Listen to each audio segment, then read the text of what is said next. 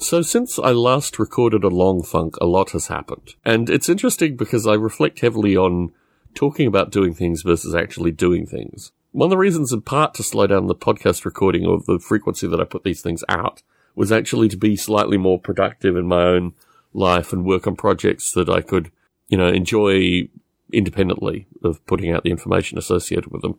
I'm working on a project currently called Sim Sea Lion, which simulates the German invasion of the southeast of England in 1940 full times, which ticks all possible boxes with regards. I mean, I already had books.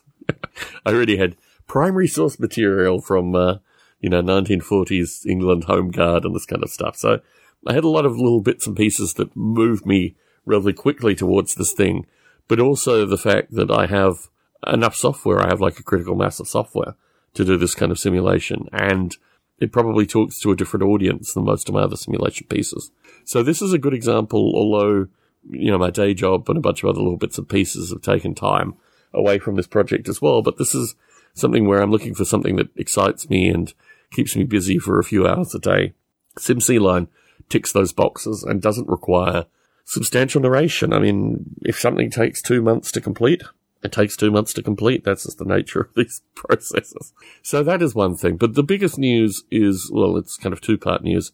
My wife and I have decided to move back to Las Vegas. Well, really what we're looking for is the safest, most established area that we have lived in the US with the view that my employer now enables me to live anywhere in the US. And we thought coming into this thing that we had a house in Las Vegas, so it was all going to be very easy, but the house has been tenanted by a squatter for the past nine months, more than nine months. I mean, obviously the COVID situation prefaces this thing, but as our realtor points out to us, the COVID situation has still gotten about 90% of the rents that she collects paid.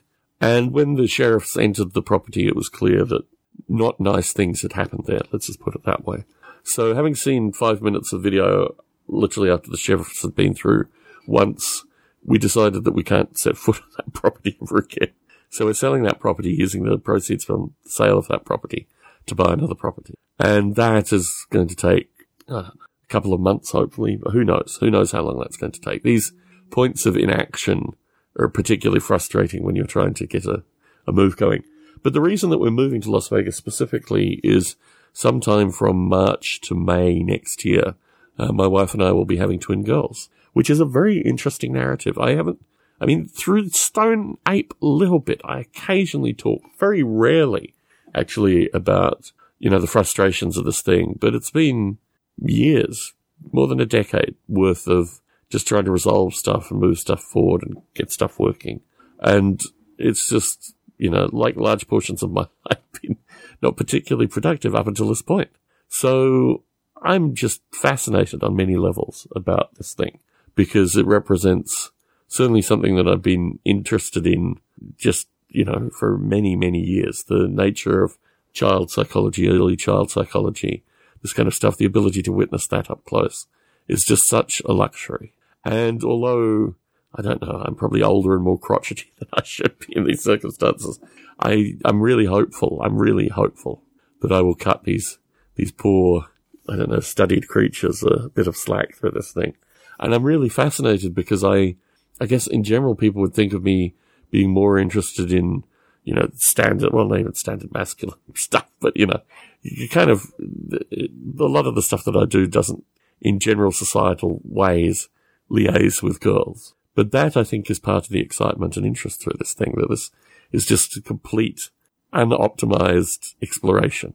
You know, I think very strongly that the universe optimizes for irony. And I'm really looking forward to this experience of, of just, you know, completely beyond anything I could have imagined previously.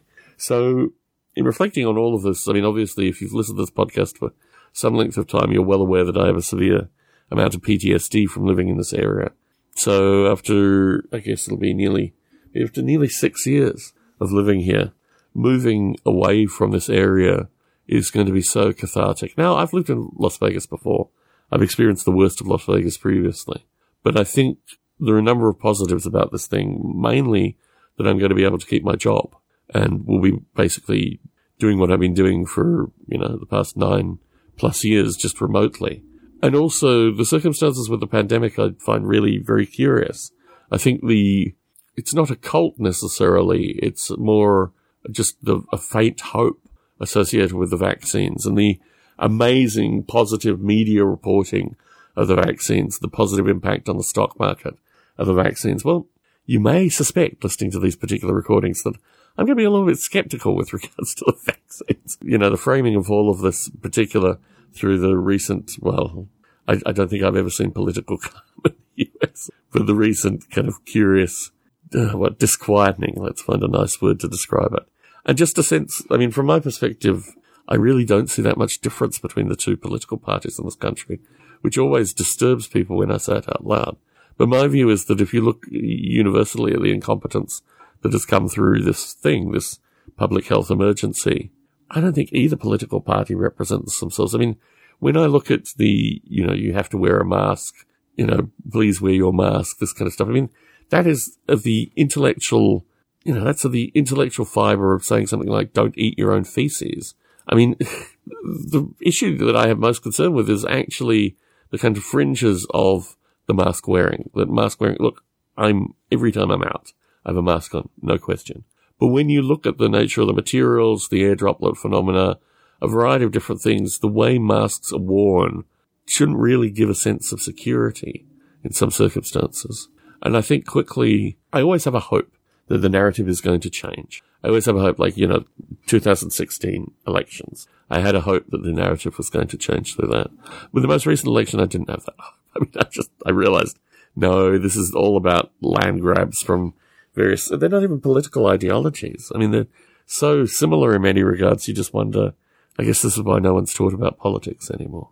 But yeah, you just, yeah, the whole thing is surreal to me.